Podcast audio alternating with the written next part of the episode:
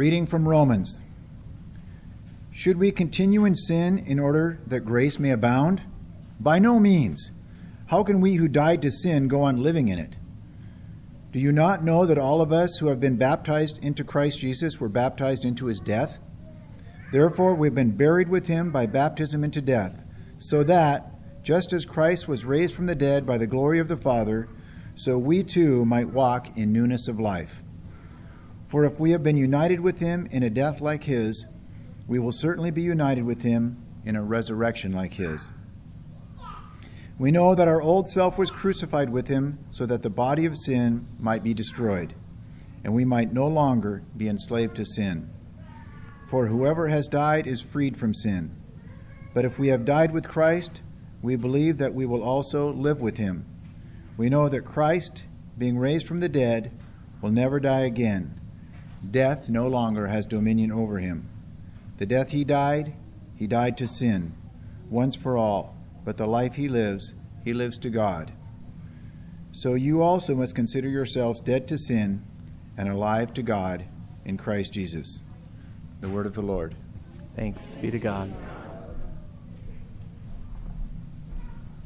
Well, this time, I'd like to invite uh, the children uh, to join me in the back of the sanctuary for a children's sermon. I'm coming to you today. All right, so if you want to just come right on over here, and you can just stand right on over here. We've got something back here to talk about. You want to come join us? Yeah. All right, so who can tell me what this is? Does anybody know what this is? It's got water in it on the top of it. Maybe you can tell me what this is? Yeah? It's a bowl. It is a bowl. Do we know what we use this bowl for?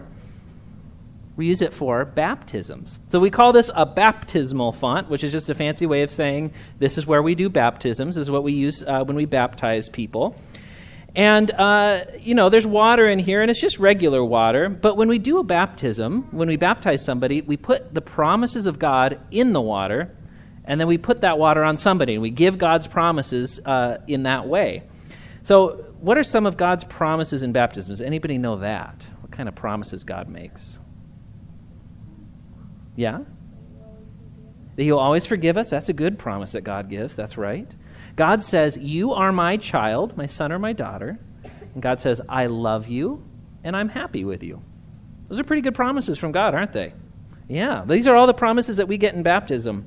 And usually, when we baptize somebody, we take this font and we move it all the way up front there so that everybody can see when somebody's baptized. But when we don't, we keep it back here by the door. Do you have any guesses why we might keep it back here by the door and have water in it, even if we're not baptizing anybody today? Well, we do it so that when people come in for worship, they can, you know, put their fingers in the water and they can maybe make a little cross on their forehead, or sometimes I'll make a cross on my whole body like this with the water. And uh, when you do that, you're reminding yourself of God's promise that, that God loves me and that God is happy with me, like that. And then after worship, when you're on your way out, uh, you can get a little water on your way out and put a little cross on your forehead or a big, cross on your whole body that God has promised uh, to love you, that you are God's child, and that God is happy with you. And so we carry our baptism wherever we go, whether we go to school or home or a friend's house or the car or even just out here in the fellowship hall, anywhere we are, we carry that with us. We carry those promises with us. And so if we ever uh, have something scary happen, well, we can know that God loves us and that God is happy with us. Or if we ever do something that we really wish we didn't do, we hurt somebody, or uh, where we do something that, uh, that maybe we feel bad about, we can remember that God loves us and that God is happy with us. Or if we see somebody else who's having a hard time, who's sad or scared, we could even tell them that same promise that God loves them and God is happy with them, that they are God's child. This is the promise that we get in baptism. Let's pray. Dear God, we thank you for baptism. Help us to carry it everywhere we go. In Jesus' name, amen. Our holy gospel comes from Matthew chapter 10. Glory to you, O Lord. Jesus said to his disciples, A disciple is not above the teacher, nor a slave above the master. It is enough for the disciple to be like the teacher, and the slave like the master. If they have called the master of the house Beelzebul, how much more will they malign those of his household? So have no fear of them. For nothing is covered up that will not be uncovered, and nothing secret that will not become known. What I say to you in the dark, tell in the light, and what you hear whispered, proclaim from the housetops. Do not fear those who kill the body but cannot kill the soul, rather fear him who can destroy both soul and body in hell. Are not two sparrows sold for a penny? Yet not one of them will fall to the ground apart from your Father. And even the hairs of your head are all counted. So do not be afraid. You are of more value than many sparrows. Everyone, therefore, who acknowledges me before others, I also will acknowledge before my Father in heaven. But whoever denies me before others, I also will deny before my Father in heaven. Do not think that I have come to bring peace to the earth. I have not come to bring peace, but a sword. For I have come to set man against his father, and a daughter against her mother, and a daughter in law against her mother in law, and one's foes will be members of one's own household.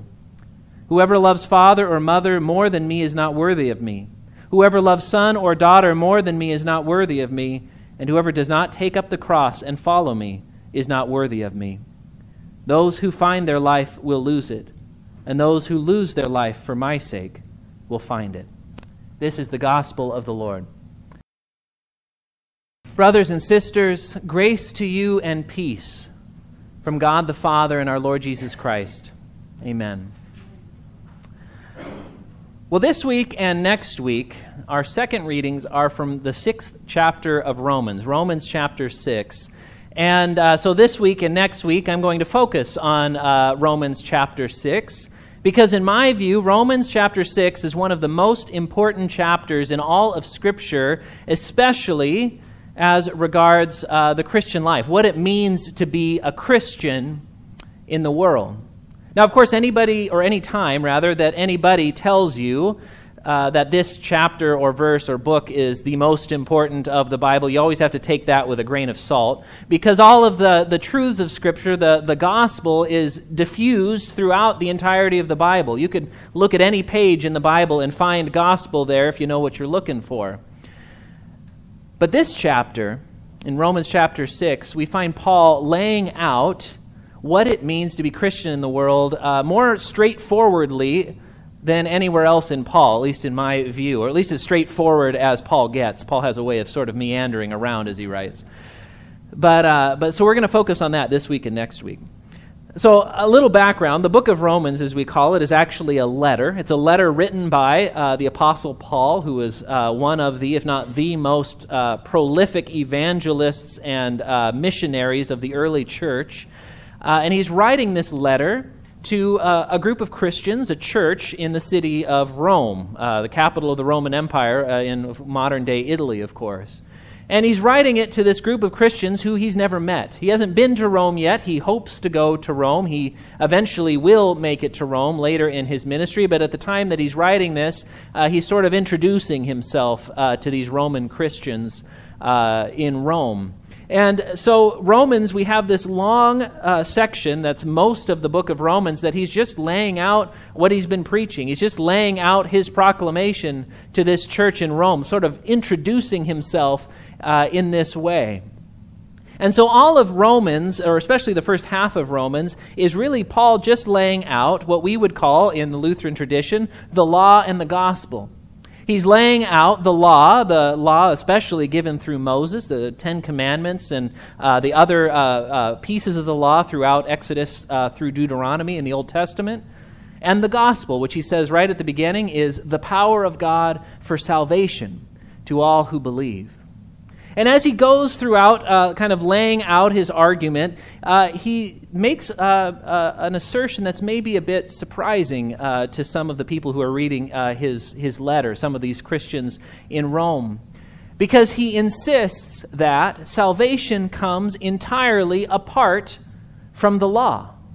That God gives the law of Moses not to deliver us from sin in any way, but rather that our salvation comes through another way, the gospel. He can say in Romans 3 now the righteousness of God, this is uh, the righteousness that God gives, by which God forgives us, is made known apart from. That means having nothing to do with the law. Or in uh, just before our uh, reading starts, here at the end of chapter 5, uh, we read this.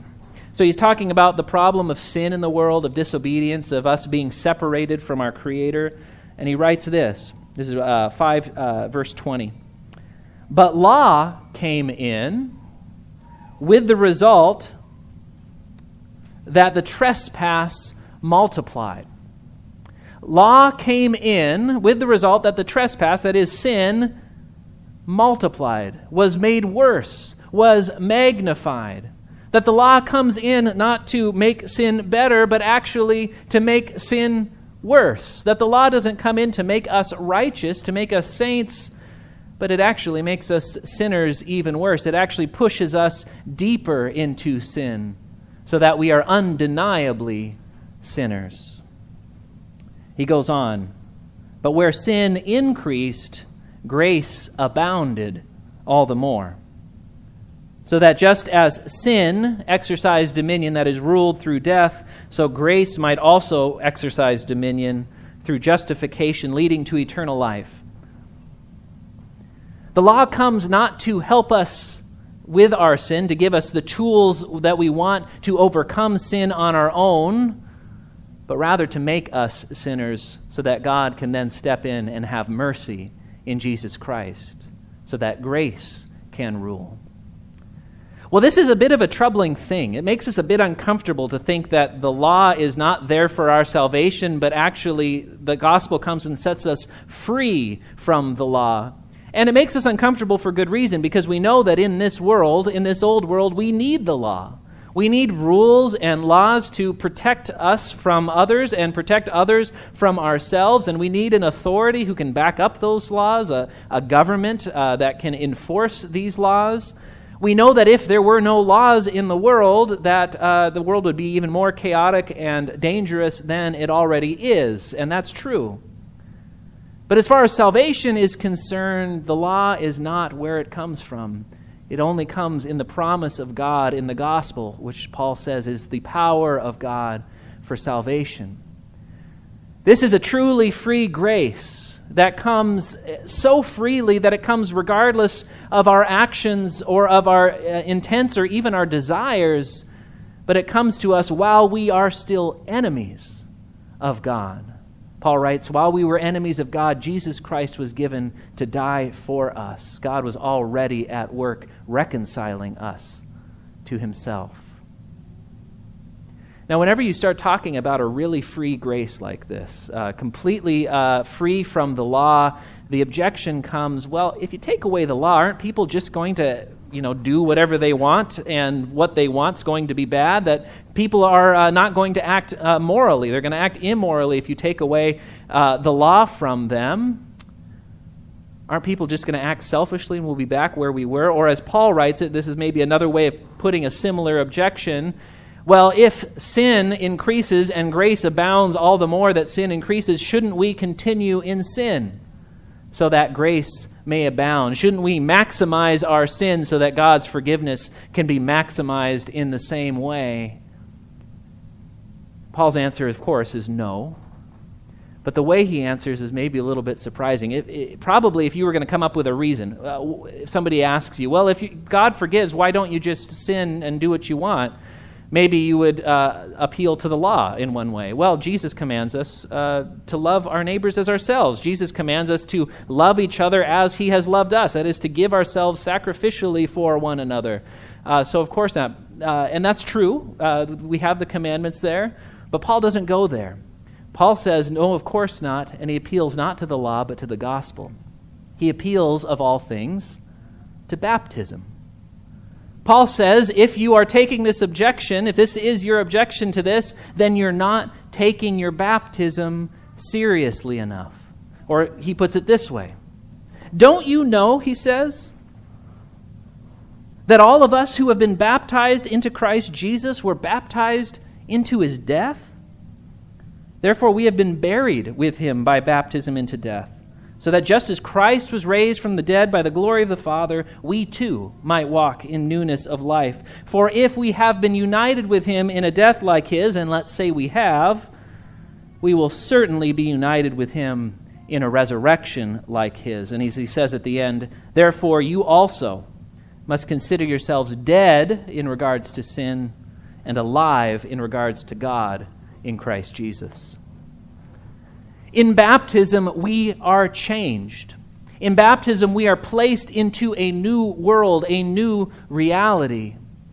No longer are we under the power of sin and death and law, but we are placed in a new kingdom, in a new creation, one that is not governed by sin or death or law, but only by the promise of God, by the forgiveness of sins, by what we call the gospel Jesus Christ raised from the dead. We are placed in a new reality, and it simply doesn't make sense to live as though the old reality was still our defining one, as though it was sin that was still in power rather than grace. It simply doesn't make sense to continue in sin. Why would you still hold on to those old patterns of behavior? For when Jesus Christ was killed and raised from the dead, all of reality, all of history was divided into a before and an after, an old and a new. This death and resurrection of Jesus becomes the center of all reality, and everything is changed. The mystery of our faith, then, is that this old and this new, uh, they still hold on together for a while. They overlap here and now. We live in a kingdom, the old kingdom, which has already been put to death, which is dying, which will at some point come to an end. And yet we also live in the new kingdom, the kingdom of which Jesus Christ was the first fruits risen from the dead, this kingdom which has already begun and will continue forever with God. We live now in the time between the ends of the ages, as it's called in Hebrew. This, or Hebrews, uh, the book of Hebrews. Uh, this time when we live in two kingdoms one subject to sin and death, one eternally subject only to the gospel. This is what it is to be Christian, then. To be Christian is to not be in one kingdom, but in two. To be Christian is not to be one person, but two, old and new overlapping for the time being. This new kingdom, this new you, is subject only to God's promise. The promise given in baptism, the same promise Jesus received in his baptism You are my child, my beloved, and with you I am well pleased. As a Christian, this defines us and nothing else. The law is still there for our old self because our old self still has selfish desires and still seeks to exploit others for its own benefit. Uh, we all know this. But the true you is not that. That you will come to an end. The true you is the one who receives the forgiveness of sins, who trusts in the word of the Father, which calls you into being that you are mine. I have chosen you. I am pleased with you. To be Christian, then, is to live in these two kingdoms, not using our old self for our own benefit, but using it for the benefit of others. Because the new you has already received everything it needs from the Father. The old you can be used, given away, for the sake of the world, for the sake of your neighbor, for the sake of the needs you see around you. To be a Christian is to live in the world that you cannot see or taste or touch except maybe in fleeting glimpses, but the one you hear from God, the one you can only believe and trust. And to use yourself in this world which you can see and taste and touch for the sake of those others in need because you don't need it anymore for your own benefit. This is what it means to live by faith and not by sight, by what you're promised from God and not what you experience and see. So, brothers and sisters, let me again give you that promise which makes you new, which defines you, the promise which was poured over you in your baptism, the promise which will accompany you to and through the grave. God says to you, You are my child, my beloved, my chosen. With you I am well pleased. Amen.